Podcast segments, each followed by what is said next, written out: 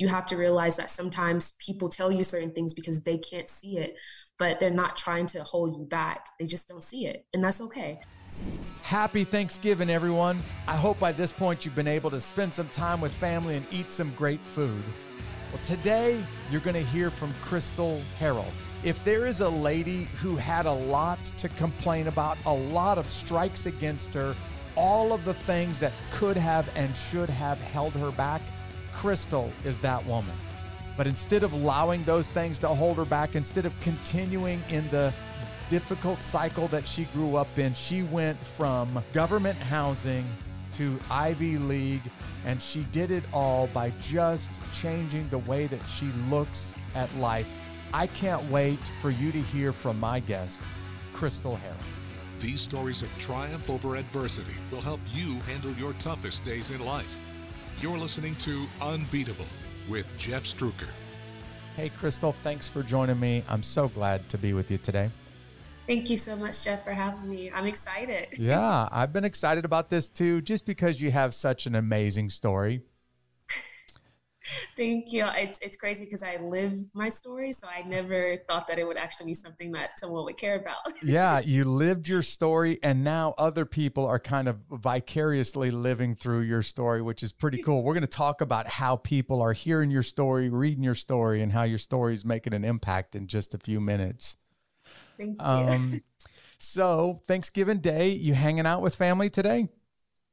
Yeah, I am. I came, so I live in Connecticut now to finish up my last semester of classes, and I flew down to Atlanta to see my family. All and right. Um, yeah, we all drove down for Thanksgiving to Alabama, and I'm just nice. excited. yeah, a little bit warmer in um, Alabama than Connecticut, right? Definitely. It's freezing in Connecticut. yeah. Well, I guess I just wanted to start off by saying happy Thanksgiving to you. I hope you've had a great day with your family.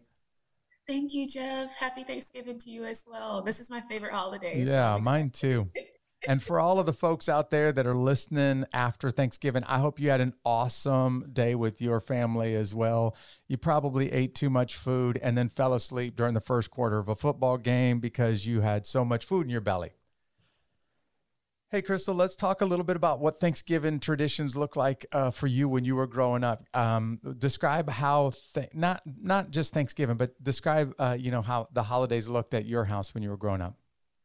Oh wow! So my house was kind of uh, non-traditional, if I could just say that. Okay. so I'm I'm one of ten. So my my parents had ten children. Wait a second. So they had ten children.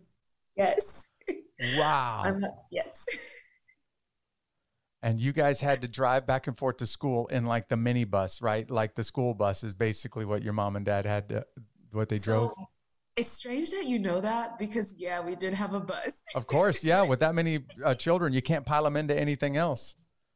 I mean, but I thought it was normal for some reason. It was like a small little church van because my parents are yeah. were both ministers, and so we used that bus to go to and from, like to and fro from, like you know, church or school or wherever. you got to describe a little bit about how crazy family was growing up. If you had uh, nine siblings running around the house, I would say it's just like the movie, you know, Home Alone. Yeah, of course. It's, it's the the quintessential holiday movie. Exactly. We used to watch that movie so much growing up because my parents found humor in just like how similar their family was to ours. yes. Everything that you saw that movie was exactly how it happens. Like you have some siblings that kind of gang up and they're always together. You have, you know, someone always sneaking into the bathroom before you to take a shower. Um, we didn't argue a lot because my parents didn't really tolerate that, but we did laugh a lot and we did, you know, make jokes. We have a very strange sense of humor, yeah. but I don't know. I had a lot of fun growing up. I can only imagine your parents living in this constant fear of we're at the grocery store and a child didn't make it into the big van when we drove away. We left a child in the candy aisle of the grocery store. yes. Yeah. I got lost once in the grocery store and I don't think my mom realized until maybe like 10 minutes later. I was so scared. Yeah. Well, of course, with that many family members, or that many siblings, though, they can spread out and cover that whole whole store pretty quickly. This is true, and it's strange because my my oldest is maybe forty two, um, and my youngest sister is 22. So my mom had, you know, a lot of children. Yeah. Her, she had her first child at 16 and her last one at 38. So she was kind of, you know, like we're all kind of spread out. We're uh-huh. like two to three years apart. I can only I'm I'm trying to get this mental picture right now of what the Thanksgiving table looked like because everybody was this is kind of a survival of the fittest fight for the you know for the food, right? Yes, we had two tables. We mm. had to always have like one table, like the older kids and the parents like sat there, and then we had like a kids table, which I think is like traditional. Oh yeah, maybe like in African American like communities, like you know they always have like that separate table for the children and it's like a play table so we we had enough room i remember being at the kids table and i hated it because i just wanted to hang out with the with the grown-ups yeah. at the grown-up table till i got to the grown-up table and then learned what you just said that the kid table is a whole lot more fun than the grown-up table but i didn't know that when i was sitting at the kid table. Dylan did you have to sit at the kid table when you were in, having thanksgiving um, I actually I got along with the grown ups pretty well, so I didn't oh, actually sure that, that figures. Yeah, for everybody who's listening, Dylan's the producer, and of course, Dylan gets to sit at the grown up table when he's two years old. It took me oh. until I was about 19 to be able to sit at the grown up table. I think I was 10 sitting at the grown up table. Yeah. I got like 13. Yeah, 13. Yeah, you beat me by a long shot. I'm just saying. Well, so I, I, wanted I wanted people to hear how your Thanksgiving and your kind of your family traditions were like because you have this pretty amazing journey. You grew up in government housing. Yes. Um, so would you just describe a little bit about what life was like growing up below the poverty line and in government housing for people that have never stepped foot into government housing? Yeah, so it's it's an amazing question, Jeff, because I never realized that we were living below the poverty level until I got older, and I started to notice the signs. So I like I said, I grew up with a lot of love in my household. So my my parents' love really shielded us from a lot of adversity that you would typically face growing up in these types of communities. And so they were very protective, as you can imagine. My dad was very protective over his yeah, girls, of course, because um, it's seven girls and three boys. And um, oh my goodness, there was like, no time in the bathroom for anybody in your house. no, house. we had two bathrooms. We had to, and my parents had another bathroom. So I guess three bathrooms. So we, yeah, we didn't. we did it. but it was it was a lot of fun because like i said there was so much love but i remember like certain times where i would ask like my dad for money because we used to have these book fairs um, uh-huh. when i was in elementary school and it was my favorite thing like i'm a huge reader i wasn't really so much in middle school and high school but definitely now and when i was a kid and i would ask my dad for money and it was like you know i don't have it or i would get like a dollar or two dollars and i don't know if you've ever been to a book fair but like oh yeah Two dollars doesn't even buy you a used copy of a Dr. Seuss book at the book no, fair. No. And so I was always kind of like embarrassed because of that. And like um I was always embarrassed because when I couldn't really have friends over because we, you know, like it was so many of us and I felt like our living conditions, you know, weren't the best. Like I could tell that my house, you know, wasn't as nice as maybe like the girl that I went to school with, when her parents were, you know, really successful. And so it was just like I said, I didn't realize it until I got older and I look back. But growing up, we we had fun and we just, you know, use humor to, you know, deal with a lot of the things that we were, you know, experiencing as yeah. children growing up in those environments. Tell us what helped you realize that you so you just described it. I didn't even, I didn't really know it because there was so much love in my house, but there was a moment where you started to realize, wait a second, I grew up poor and I didn't know I was poor. So tell us what caused you to start realizing the challenging, uh, you know, upbringing that you had? Um, I guess like it really hit hard. Like everything really hit at once when I had to grow up very quickly after my father passed away when I was 11, he had leukemia. And um, at the time, I didn't know that he had leukemia. I didn't find out he had leukemia until I was 22.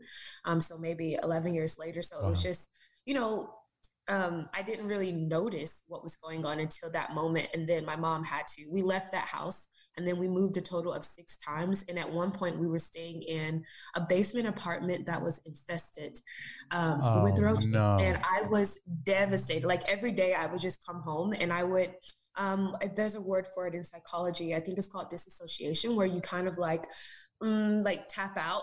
Yeah. kind of, you know, internalize yeah. anything that you're experiencing. So um, I, I had to kind of bring all those things up when I was writing my book. And as you can imagine, I cried. It was a very emotional experience.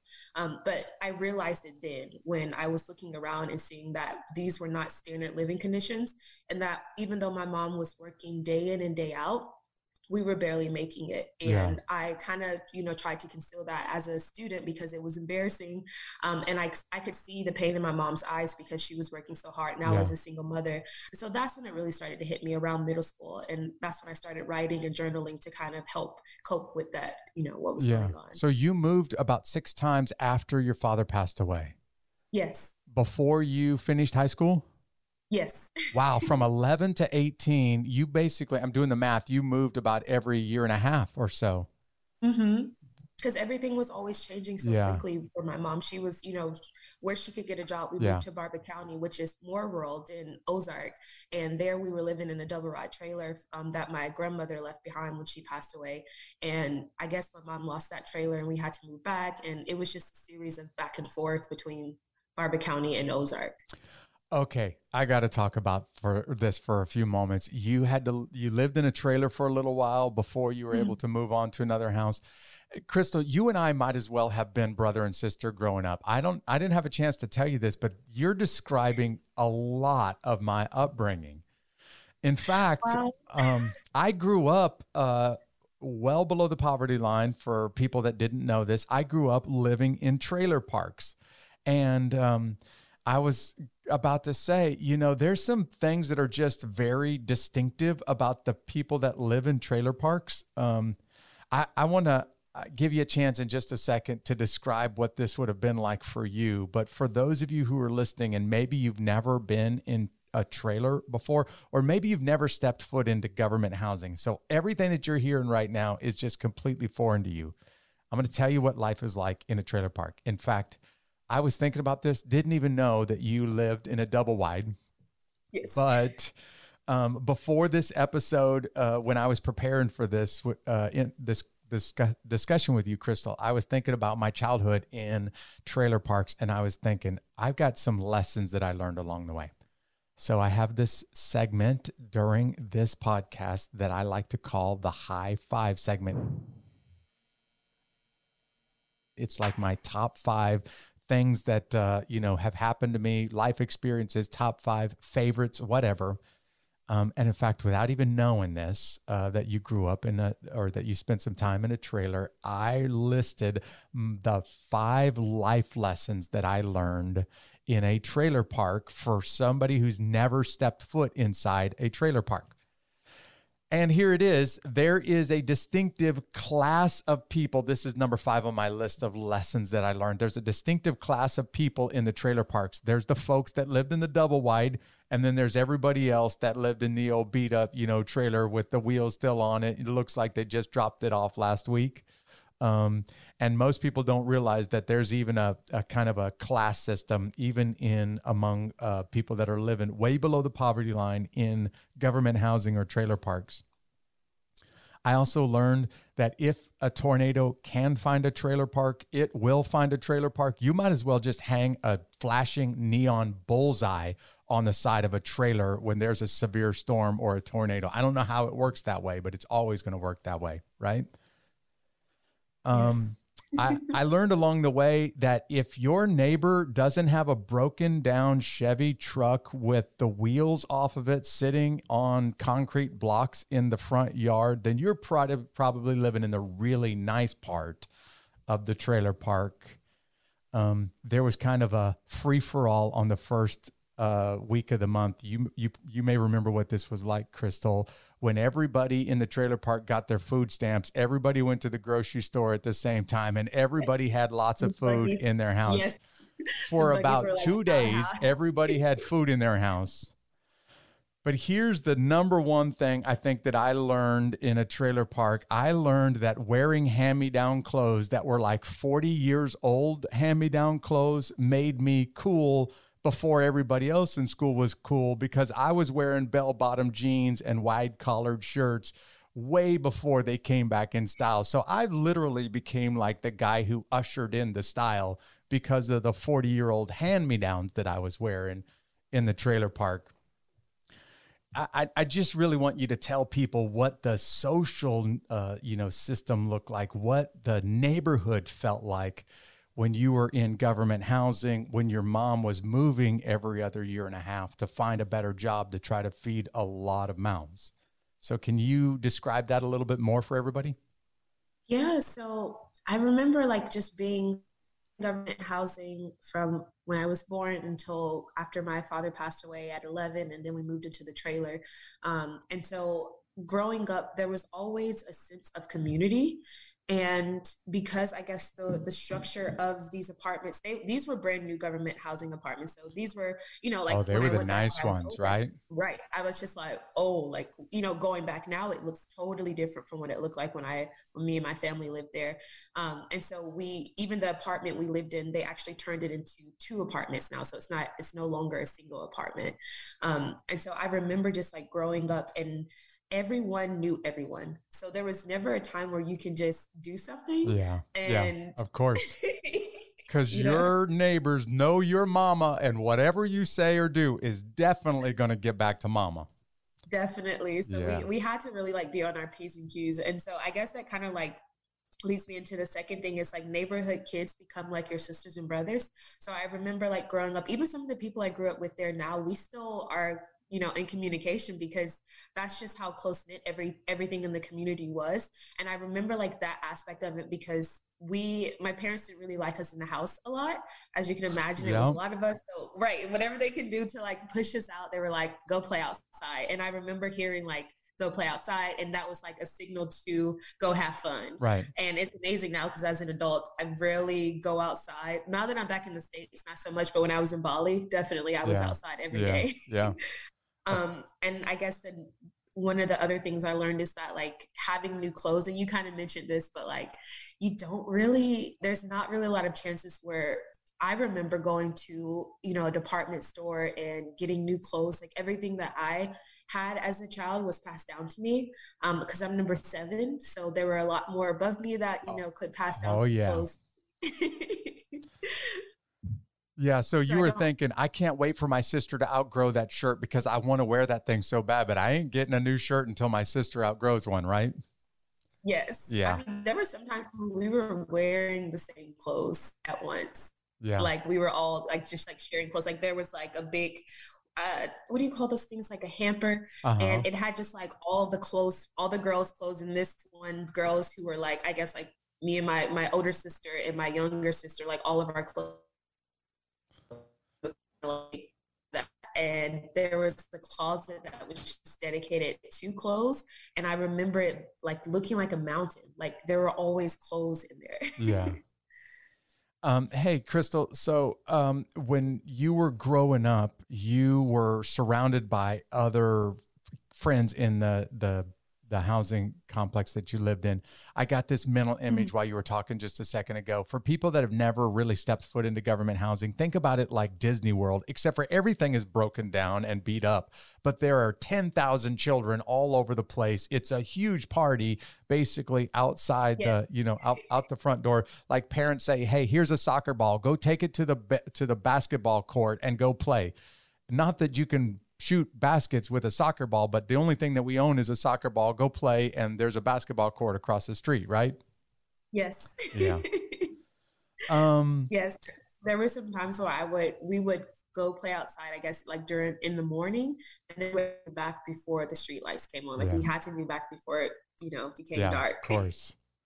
You made it out of government housing. And I, I want to spend a few minutes talking about this because for a lot of people that are way below the poverty line, heavily dependent on subsidies and the government really paying the bills, many people like that are stuck in a cycle of poverty from generation to generation.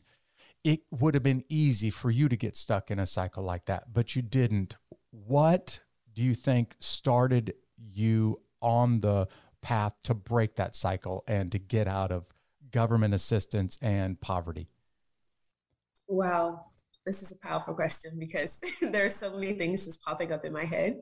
Um, and it's kind of a multifaceted question or answer as well, because the first thing is you learn about how to navigate through this world from your parents. They were teaching us that this was the current position, but it didn't always have to be this way. And the reason why I, you know, reverence my father so much in my writings is because he was my first educator. He was the first person telling me that education was my key to freedom and that it was something that no one could take away from me. And so I used that. And when he passed away, that interest peaked into a passion. Yeah. And I saw my education as my ticket out of poverty and I ran with it. Yeah. And I never looked back. Um, and you know, thankfully, you know, God allowed that, you know, that hunch, I guess, to feel to be true. Like I felt like this was my ticket. And when I pursued that, it turned out being my ticket out of poverty. And it led me to, um, to and that's why the subtitle of my book is from public housing to Ivy League, because I will honestly say, and I'm some pushback on this, but it's mindset. You really have to develop your mind.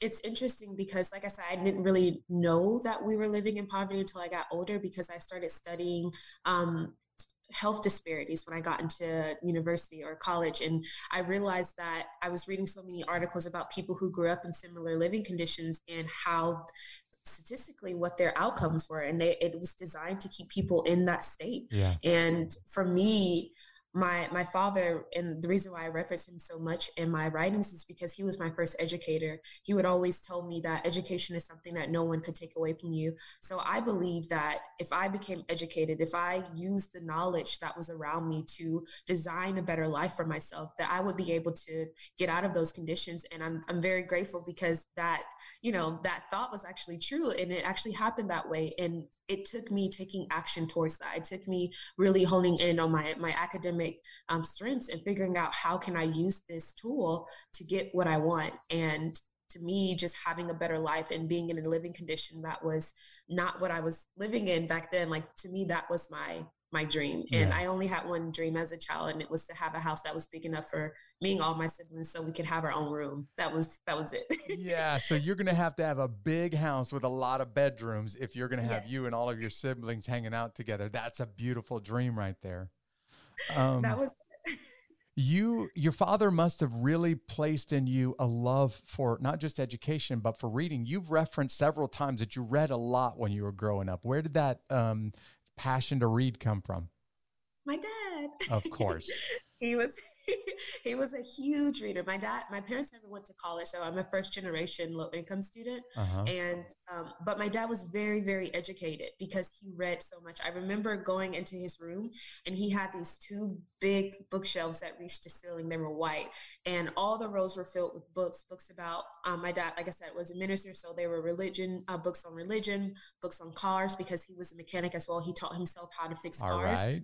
Yes, and he also had books on. I found one of his books in his old library called um, "The Quick and Effective Way of Public Speaking" by Dale Carnegie. I never thought that my dad was into personal development or anything because he never really spoke Yeah. a lot. Like he was, he was very quiet, um, very observant. He he just kind of like read, and he was wise because his name was Stein, and I thought that was his real name, but it turns out that was a nickname given to him when he was young because of it was short for Einstein. I was gonna say, let me guess, it's a short, shortened form of Einstein. Yes, Your I thought that father was was a modern day Einstein. he was a genius and i I, my, I talked to my mom about him a lot and um, she said that he even though he had all of this intelligence he never really acted upon it and to me i think that's why he pushed us so hard to act on it because i believe that was something that he really wanted for himself was to just use what he knew to design a better life or a different life and um, i never know you know i will never know if this is true or not but i just you know just from the way he pushed me to read and he would read to me at night i mean not just me my other siblings as well but i guess i was the one that was kind of like you know really holding on to this because it was fun and i would ask him questions i would ask him to teach me how to count money and it was just like a bonding time and Yeah. so now when i'm learning it feels like i'm back in that state of just discovering something new and i just remember what that felt like Yeah. Um, your father passed at 11, and you've just described your father a couple of times for us. He sounds like he was in a great man. yes And I I can't imagine what this felt like for you if you had looked up to him. And like every child looks up to their father if they're the, if the father's in the home. But in yes. your case, you had a, it sounds like a beautiful relationship with your father. So can you take a couple of minutes and describe for me how this impacted you when your father passed away of leukemia? Yeah, so I, I paint the picture very like it's very detailed in my book, and because um, it's sometimes easier for me to write about things than to speak. I don't know. Yeah, you're probably the I'm same like way. that too. Yeah, I figured. So it's just like you know when you're speaking about it, and um, it, I think I was about 20, 22 when I realized that what happened to me was actually causing a lot of um, adult issues that I was dealing with.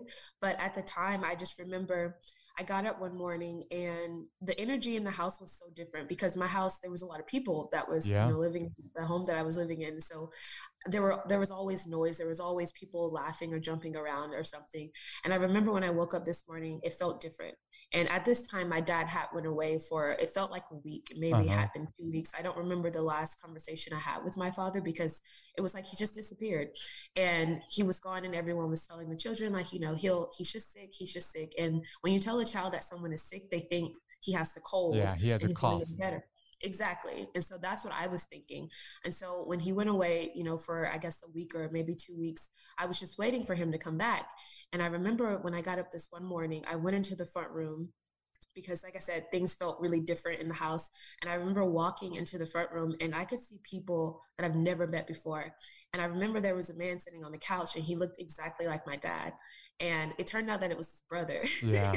And they used to get like and because my family was from miami i didn't really grow up seeing my dad's side of family because mm-hmm. we just miami and ozark are is like 10 hours long away. ways apart. Yep. Yes. And so we didn't really i didn't see my dad's side of the family and that was my first time meeting his brother um, and I remember looking at him, and my mom was just sitting on the arm of the couch, and she got my attention, and she was just like, "Sit down." And she said, "I have something to tell you that may be a little bit difficult to understand at first. And she kind of like paused, and she was like, "Your dad passed away last night," and that was the last thing that I remember her saying because after that, things became muffled. It was like yeah. out of a movie when it's like, run, run, run. like that happened. It started happening, and I was just sitting there staring at her mouth, trying to comprehend. But I think after like 10 minutes or 20 minutes, I just got up and ran to the back room and cried.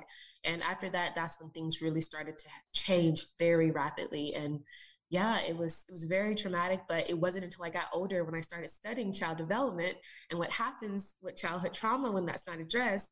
And it was linked in, in the literature to anxiety, depression, and panic attacks. Yeah. And after my father passed away, I started having really scary moments where I couldn't breathe and I couldn't stop crying. Uh-huh. And I uh-huh. realized that they were panic attacks. And um, I didn't have my last one until maybe two years ago, maybe. All right. Yeah. well, now your mother is a single uh, parent trying to raise basically, there's still 10, 10 children at home. Do, are any of your siblings grown by this point? By the time my father passed away, there were only about six of us that my yeah. mom was caring for. Yeah. And for everybody else out there who's thinking only six, they're like, how on earth can you make it with six uh, and two parents? And now your mother is a single parent trying to raise six children on her own. You really do have, Crystal, every strike against you. If there's anything that would would have caused you to continue in the cycle of poverty, this would have been it, right? Single parent home, lost a father, this this huge influence on your life. Um, you know, growing up in government housing, way below the poverty line. But he did instill in you this love for reading, this desire for education. So tell me, what was it that led you to college? when you grew up in a house where mom and dad have never really been to college before? Exactly what you said. My love for education led me to college. I had no idea how I was going to do it because I didn't even know that you had to pay for college. you thought surely it's got to be free at this point, right? Right. I, I had no idea about the process. When I say I was completely ignorant to the application process like I just didn't know. I didn't know. But I used to get in trouble for asking questions when I was in middle school, when I was in elementary school. And so I did what I was always doing, asking questions. And so I would go to people, um, I would go to teachers, the guidance counselor. Um, I went to older um, high school students, so like seniors at this Uh-huh. point, while they were going through the application process, I was taking notes since I started like high school, like ninth grade. I knew this is what I wanted, and one of the the older um, students, she was a upperclassman and she was a senior at the time, and she got the Bill and Melinda Gates Millennium Scholarship, and I, you know, word was circul- uh, circulating around the school that she could go to any school she wanted to in the United States, and they would pay for everything, and it was this ten year scholarship by Bill Gates, and I knew who Bill Gates was. Like, yeah, I'll everybody always- knows that name. right. So I was like, I went to her and I asked, like, how did you get this scholarship?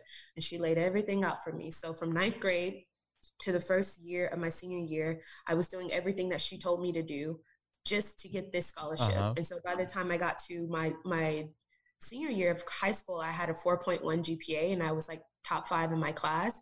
And this was because I wanted the scholarship. It wasn't because, you know, I was like trying to, like, I wanted the scholarship because I wanted to go to school.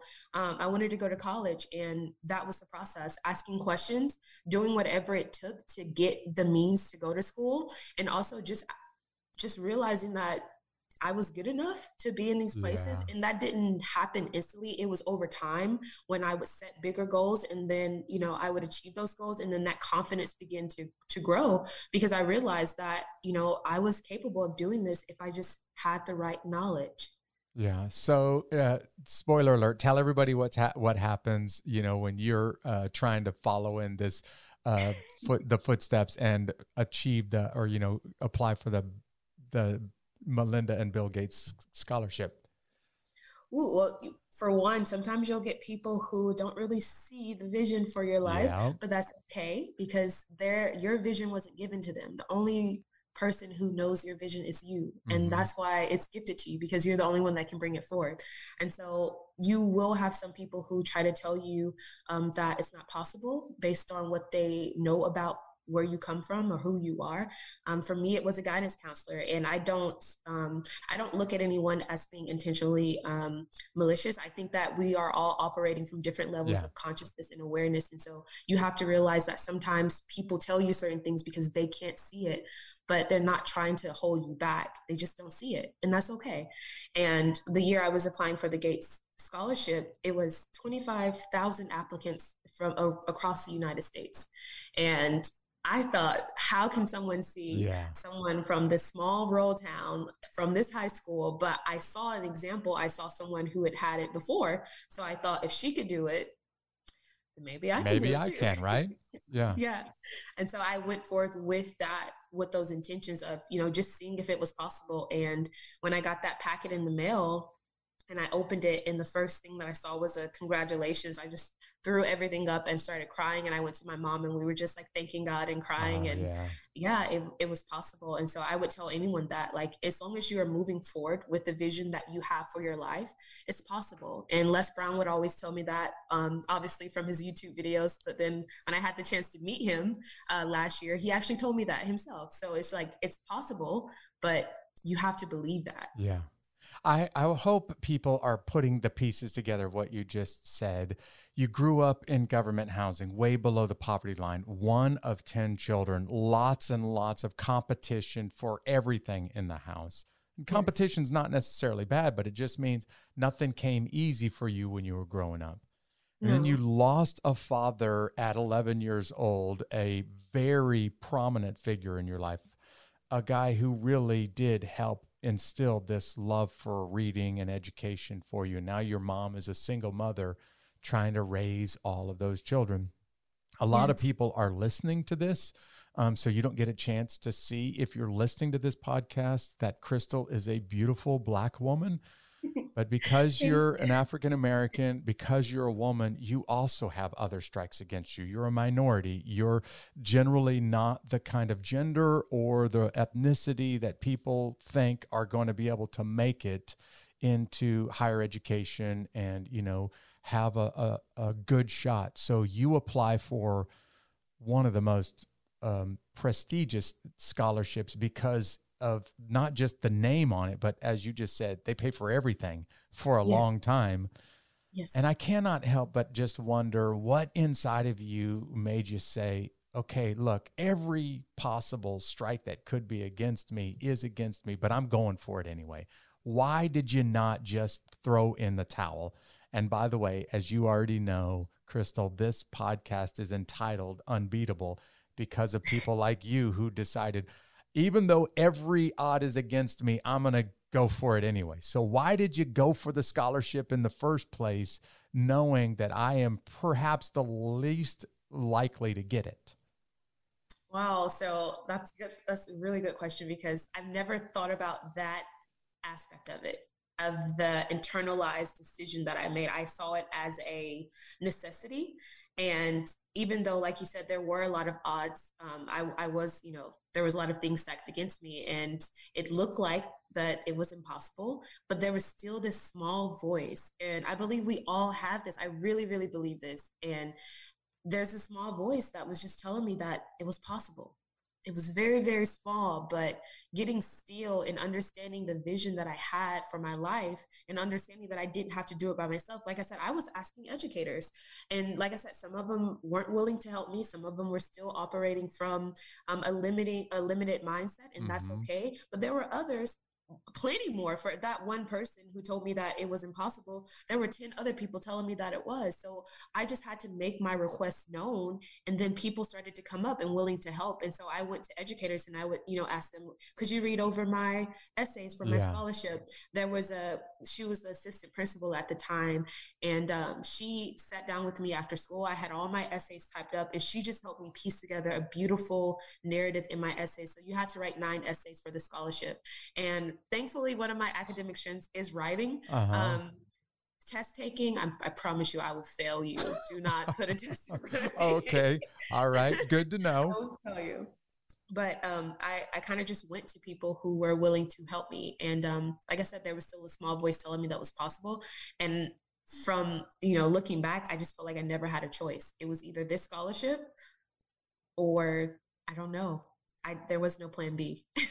yeah. So for you, there was a bit of desperation, and I don't mean that in a bad way, but desperation propelling you to to attempt something that yes. other people. Because I, I I can think of countless numbers of people that have grown up in similar circumstances that you did, Crystal, who have heard all of their life hey, you're never going to break the cycle of poverty. You're never going to be able to get out of the ghetto. You're never going to be able to measure up to the person that had a different gender, comes from a different ethnicity, had better uh, upbringing than you did. And they listened to that. Never going to happen to you. That may be for other people, but not for you. And they kept listening to that voice and they're, they're stuck in that same cycle of poverty. Whereas you decided, I'm not going to listen to that voice. No, and and that's why I titled the book. Well, my mom gave me the the you know the main title crystal clear because i'm named after a river and to me that means clarity and i feel like clarity is very very powerful and the subtitle a journey of self-discovery is important because once you realize who you are those narratives that people try to place upon you that you're not good enough or that it won't work, you won't believe it because you know who you are. And I believe that we're capable of great things, but it starts with us. And so the, the process of discovering self development, self empowerment, spiritual growth, like all of that ties into anything that you ever want to achieve in life. And I've realized that at 23 when I turned around and started my personal development journey because before I was trying to achieve to prove my worth.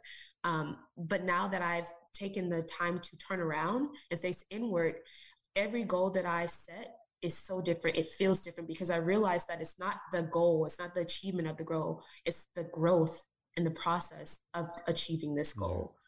Yeah. Um, I'm thinking about a listener right now who had that guidance counselor, the one that you just described, who was kind of negative and said it's not going to happen for you. And they have that kind of person in their life. And I hope you're hearing from Crystal right now.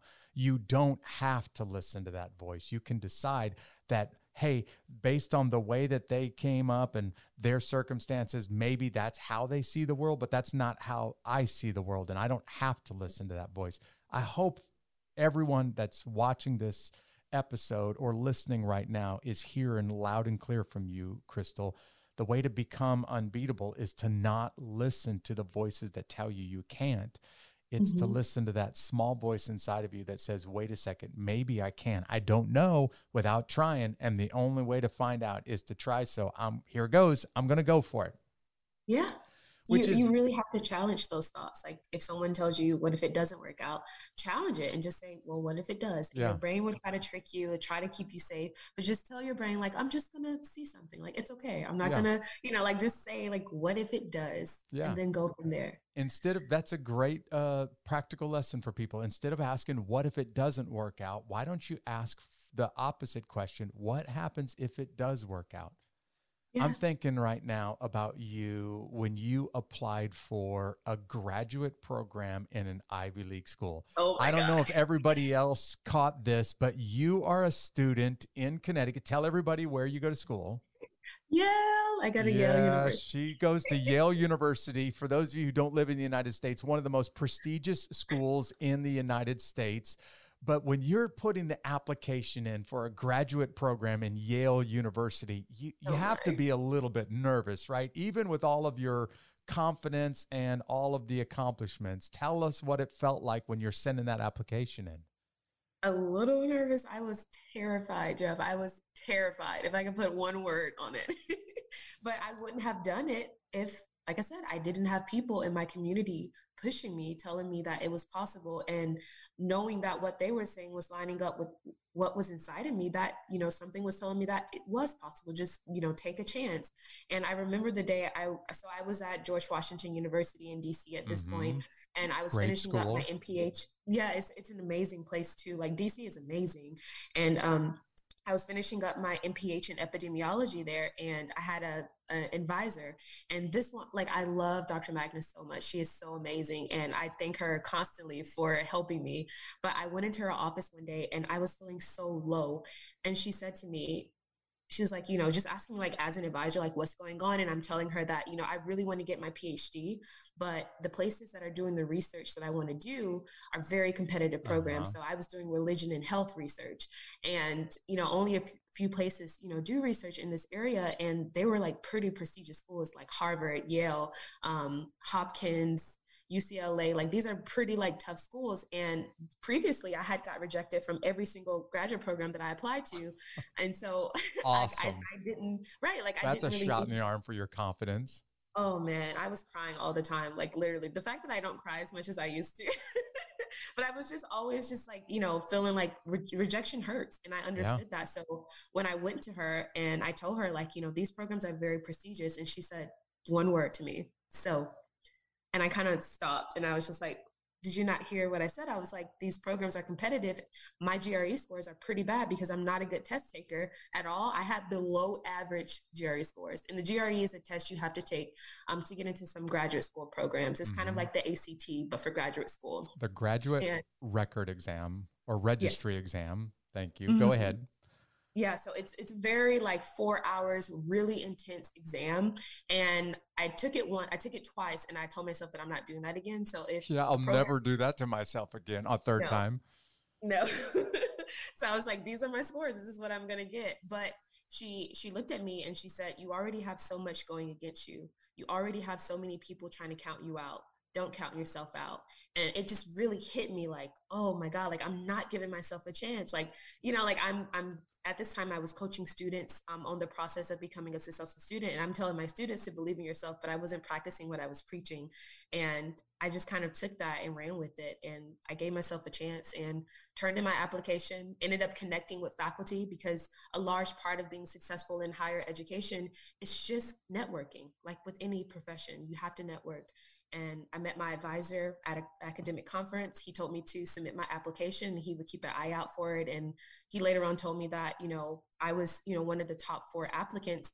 And before I thought I was only admitted because they needed diversity yeah. and I was the black person that they were looking for. Because I, I was so, even after being accepted into the program, yeah imposter syndrome was there. Yeah, and I was telling myself that I wasn't good enough. And the only reason they admitted me into this program is because of my skin yeah. color or my gender. It's, and so, yeah, it, there was a lot I had to overcome. even after you got in, it's hard for you to believe that you really deserve to be there until somebody yeah. says, no, you really are that good, right?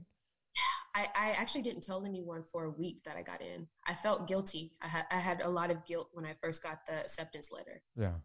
Tell, I, I, I need to send this uh, like a little hashtag after this uh, episode. Tell everybody the name of this advisor that just said to you, or the name of this uh, you know faculty member that just said. So, uh, what's stopping you? Why are you Why are you listening to the wrong voices? Why are you counting yourself out? What's their name? Doctor, Dr. Who? Magnus. Magnus. Magnus. Yeah. hey, Ma- Dr. Magnus, if you're out there listening, you are awesome. And I just want to say it. Uh, I hope Crystal said it to you, but I want to say it to you also. You're awesome because all of us need to hear from time to time. Everybody else will count you out. Don't count yourself out. Yes. Hey, Crystal, you made a couple of, we were talking last week, and you made a couple of really profound statements. And I want people to learn what you said because one of them really, really impacted me. So, you talked about your family's relationship to money and how unhealthy that was. Can you describe what you were telling me about that relationship and how that can carry on if you don't, if somebody doesn't break that cycle? Yeah, so I mentioned it earlier in the interview, but we learn how to navigate through life from our parents. It's called social learning theory. And um, I realized that my relationship with money was negative when I got older, and I always felt like there was never enough. Even though I was getting scholarship money and I was getting a stipend, I always felt like I wasn't going to have enough and that it would run out because growing up, when I would ask my parents for money, it was, I don't have it or we don't have money for that or money doesn't go in trees i mean anything that you oh, can yeah. I'm, I'm, pretty sure yeah. this is very common you know like I'm, I'm pretty sure people hear these types of things you know all the time if they grow up in a state that or in a condition or living conditions like i did and so i kind of always felt like money was limited and when i got older and one of the first books i read was think and grow rich by Napoleon Hill. And that book just expanded my consciousness of what's possible. And it's not just about making money, it's about developing yourself to be the person that you need to be in order to step into that mindset of abundance because i truly believe that there are no limited resources. It's the limitation is in our own thinking.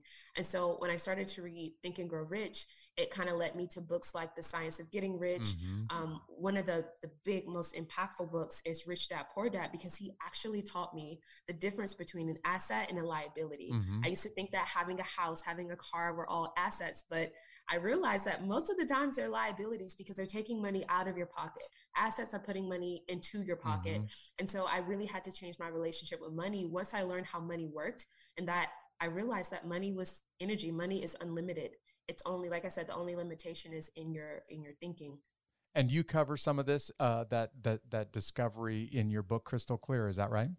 Yes, I do. I'm glad because many people are listening to this right now, and maybe you have this same kind of unhealthy relationship. You grew up in a family that had unhealthy relationship with money. You inherited that from your parents, and you continue to live in this unhealthy relationship with money. Please hear from Crystal right now.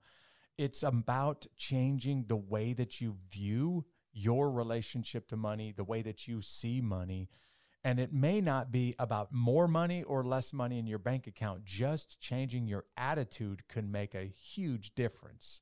Please hear yes. this from Crystal.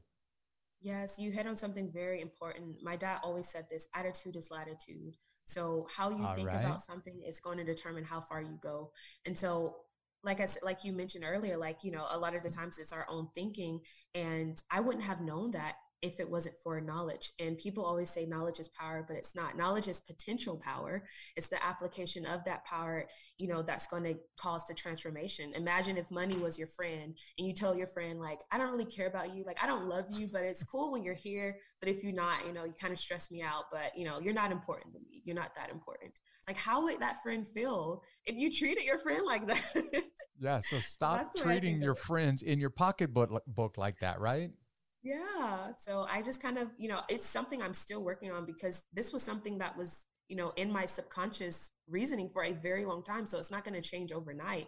I'm still developing my relationship with money. I'm still reading books that are going to help me kind of break through that barrier, that terror barrier that Bob Proctor talks about, because I realized that, you know, this conditioning is it's taking some time. Yeah. I'm still not financially where I want to be, but I know it's there. All the money that's ever going to be, I mean, it's here. It's just it's out here. it's just not in my pocket yet. yeah. So, for those of you who are saying, "Hey, I have been trying to change my relationship with money, but it doesn't feel like I've made much progress," listen to what Crystal's saying. She's still on the path to making progress. It's okay if you're on the path to making progress. It's not okay if you're not on the path at all, right? Yes. um, one of the most powerful things I think I heard you say when we talked last week was about looking for validation from outside. And I really want you to explain this because I feel like many people, in fact, most people probably find themselves there or don't even know that this is what they're doing. But really, what they're doing is looking outside for validation. So, can yeah. you explain to people what you learned about looking for validation from the outside you? Yeah, so the, the first time I became conscious of this um, type of behavior within myself was when I was in the seventh grade. And I remember there was like a contest going on um, who could have the highest math score in the in the class. And I remember I won. And I remember the response from the people in my in my class. And they were like, oh, I didn't know she was smart. And people started to notice me. And so I kind of was just like, okay, well, maybe I can use this to get attention. And this is when the, a year after my father passed, or not even a full year, because he passed away when I was in the sixth grade and this was the seventh. And I remember thinking, okay, like maybe this will be an opportunity for me to feel accepted and loved and wanted when I go home, I don't feel that way at all because yeah. it's so different. Yeah. And so I kind of like went to school and became this overachiever to prove my worth and to get people to look at me and to accept me for who I am and it kind of became very negative once i got into college and i was getting degree after degree and i wasn't happy. And i remember when i got my first master's at 23 and i told myself okay when i get my degree i'll be happy. I got my degree i walked across the stage and i was absolutely miserable. And that's when i realized that i had i was facing the wrong direction that any type of validation wasn't going to come from outside of me. It all started with inner peace and inner awareness and that's when my goal started to feel sweeter because I wasn't focused on the end result. I was focused on who I needed to become to achieve this goal. So I'm thinking right now of the guy who is a workaholic and trying hard to climb the corporate ladder and is doing a great job and getting a lot of praise along the way. I'm thinking about the gal who has the 4.1 GPA like you did. I didn't even know that was a thing until today, but they're working themselves to death for that 4.1 GPA because every time they get, get good grades, people say good things about them. And I really want them to hear from you about the dangers of looking towards achievement and other people's applause as a form of self validation because this is so tempting. It's so prevalent. I think many people are right here where we're talking about right now and yeah. maybe they're hearing it for the first time and realizing, uh oh, she's describing me to a T right now. How do I get out of that vicious cycle of looking for achievement and outside me for validation? Wow. So the first question I would ask is why are you doing it? It all starts with awareness. So first, you know, if you don't know you're doing it, then you're never going to take the second step, which is figuring out how to change it. So figure out, you know, if is this something like really do a self-evaluation and figure out is this something that I'm actually doing? Are the goals I'm setting for me or are the goals I'm setting um, to prove myself yeah. to other people. Yeah. And it makes a huge difference because the type of energy, the type of intention that you put towards your goals feels different for you. And when you're setting goals to prove yourself, you realize very quickly and very hard, like I did, that you're not going to be happy. In fact, it makes you even more miserable because you're spending energy and time doing something that doesn't even make you happy. And even though education was something that I was very passionate about, I was using it to prove myself and to get validation. So it was be quickly becoming this negative thing. And when I turned around, like I said, it all starts with awareness. It starts with self discovery. And so you have to figure out first, am I doing this? And secondly, what type of tools do I need in order to make this something that is going to feel more fulfilling if this is really what I want? Yeah. But you are the only person who knows what you want. So stop telling people, stop letting people tell you yeah. who you should be and what you should do. It's crazy how subtle this is, but it's also crazy how dangerous this is. I'm thinking yeah. specifically of that person what you're hearing from Crystal is don't end up like her, walking across the stage, getting your master's degree, sitting down after receiving the degree and being totally miserable because what you were really doing is what other people wanted you to do and achieve what other people wanted you to achieve instead of what your real vision for yourself was. Don't do that to yourself. Learn from Crystal's story. Krista, you have a book out there. Um, honestly, you didn't have to write this book, but you did. And I want you to tell people what prompted you to write the book Crystal Clear, subtitled A Journey of Self Discovery, because the book is already doing well. In fact, I want uh, the listeners to go out and pick up a copy of the book. Tell everybody where they can get it, but first tell them why you set out to write this book. Yeah, so the main reason is because my mom, she kept telling my mom's a writer and so she kept telling me, "Babe, write a book, write a book."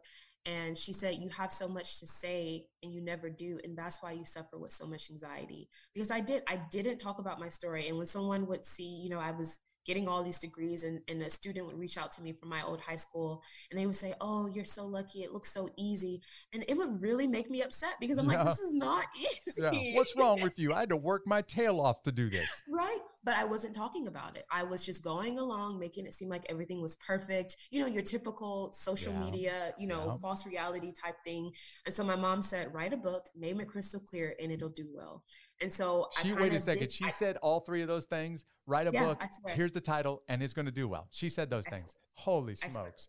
Yes. yes, my mom is she like I said, my, my parents never went to college, but when I say my mom has been that rock yeah. that I needed on this journey, yeah. I could not have done this without her. Like without her praying with me, just going along this journey with me, I could not have done it. And so I kind of took that and I started, Jeff, and then I stopped. Like in so many authors. Because it's hard, right? Writing a book so is hard it's so hard. It is so difficult. And it wasn't until I met Les Brown last year and I joined his Power Voice Summit and they kind of like randomly they'll choose people to speak to him. Mm-hmm. And one day I got chosen on December 16th, 2020. And the first thing out of his mouth after I told him my story, we only had three minutes to tell him our story. Wow. And I I, I got everything I could in, in three minutes. And the first thing out of his mouth was, Do you have a book? And I was like, you know, stumbling over my words. I was like, oh, well, no, like I, so I finally decided I was going to write it. One day I got an email, I think it was the next day maybe, from self-publishing school and they were teaching authors how to write and publish books. Um, and so I joined the course. It was a huge investment, but I knew that I can't expect people as a coach, I can't expect people to invest right. in my products if I'm not willing to yeah. invest in someone, invest in myself and invest in someone else's, you know, services, coaching services. So I joined self-publishing school. It was a guaranteed bestseller. I did exactly what they told me to do. You just followed the books, footprint, yeah, right? I followed the I followed everything they told me. And in March 2021, so March of this year, it reached number one bestseller in two categories on Amazon. And I looked yesterday, and it sold 374 copies. And this was a book that I was terrified to bring forth because I didn't think I could, and I think didn't think anyone would care. You know. So I hope at the end of this episode on uh, the day after Black Friday, basically the day after Thanksgiving, you go out and buy a copy of Crystal Clear, Crystal Harrell's book, um, and learn more about her journey of self discovery. Crystal, I want to wrap this episode up by just asking you to speak directly to somebody who's kind of find them found themselves in the circumstances that you are in. The deck is stacked against them. Everybody is telling them that it's never going to happen for you. It may happen for other people, but you're never going to achieve those dreams and they really do want to become unbeatable and not let their circumstances overcome them. So, can you give them just a final piece of advice on if they find themselves where you found yourself in government housing and losing a father and the, the deck was stacked against you? Give somebody a piece of advice, would you? Yeah. So, the greatest thing that I could tell someone is first get still, get still. And I want you to fantasize. I want you to daydream. I want you to think about what it is that you want out of life. What do you want your life to look like? After you've done that, don't listen to, like I said, all the negative, the outside chatter telling you that it's impossible. Just allow yourself to think freely. This is something that we do naturally as children, but along the way, we become socialized and we lose that. But it can be cultivated again. But you have to get still and you have to think about what do I want out of life?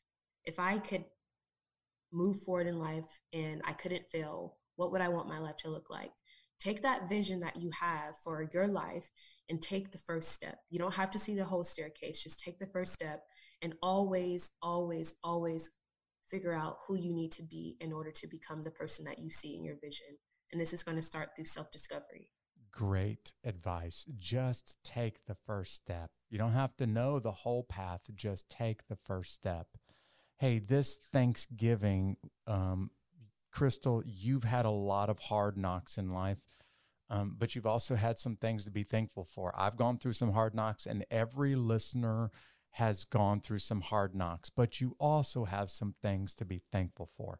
So you have a choice this Thanksgiving. You can dwell on all of the negative and all of the difficulties, or you can spend a few moments just being thankful for some of the good that's happened in your life. And Crystal, one of the reasons why I wanted to do this episode with you today is because every possible strike was against you. And yet you went from government housing to the Ivy League and you got a lot to be thankful for. I want to say thank you for taking the time to be on this podcast, on this special episode, this Thanksgiving Day episode of Unbeatable. Thank you so much, Jeff. I, I feel like your energy is so just authentic and like i said meeting you has been the highlight of 2021 because oh that's so nice yeah well i just want to tell you you're so awesome this podcast has been easy this episode has been easy so thanks i hope you have a great time with your family celebrating thanksgiving weekend Thank you. You do the same. This is a very special holiday, and it's cool that we share that this yeah. is our favorite holiday. Yeah. All right. We'll see you later, Crystal. Hey, you just heard some great advice. Have a vision for your own future. Don't buy into somebody else's vision for your future. But maybe the best advice that you've heard from Crystal today is don't count yourself out. Don't become your own worst critic. Hey, I want to just say thank you for joining us for this special Thanksgiving episode of Unbeatable. If you're tuning in and catching this broadcast for the first time, did you know that you can find us, follow us on social media? We're pretty much everywhere. Just search for at Unbeatable Podcast. And by the way, I'm building an army, literally an unbeatable army. It's an email list of just communicating with you what's coming up and hearing more about the episode that you just listened to. If you want to become part of this email list, just sign up at unbeatablearmy.com. Thanks for taking some time out and being with me today. I hope you have a great Thanksgiving and an awesome holiday season. See you right back here next week.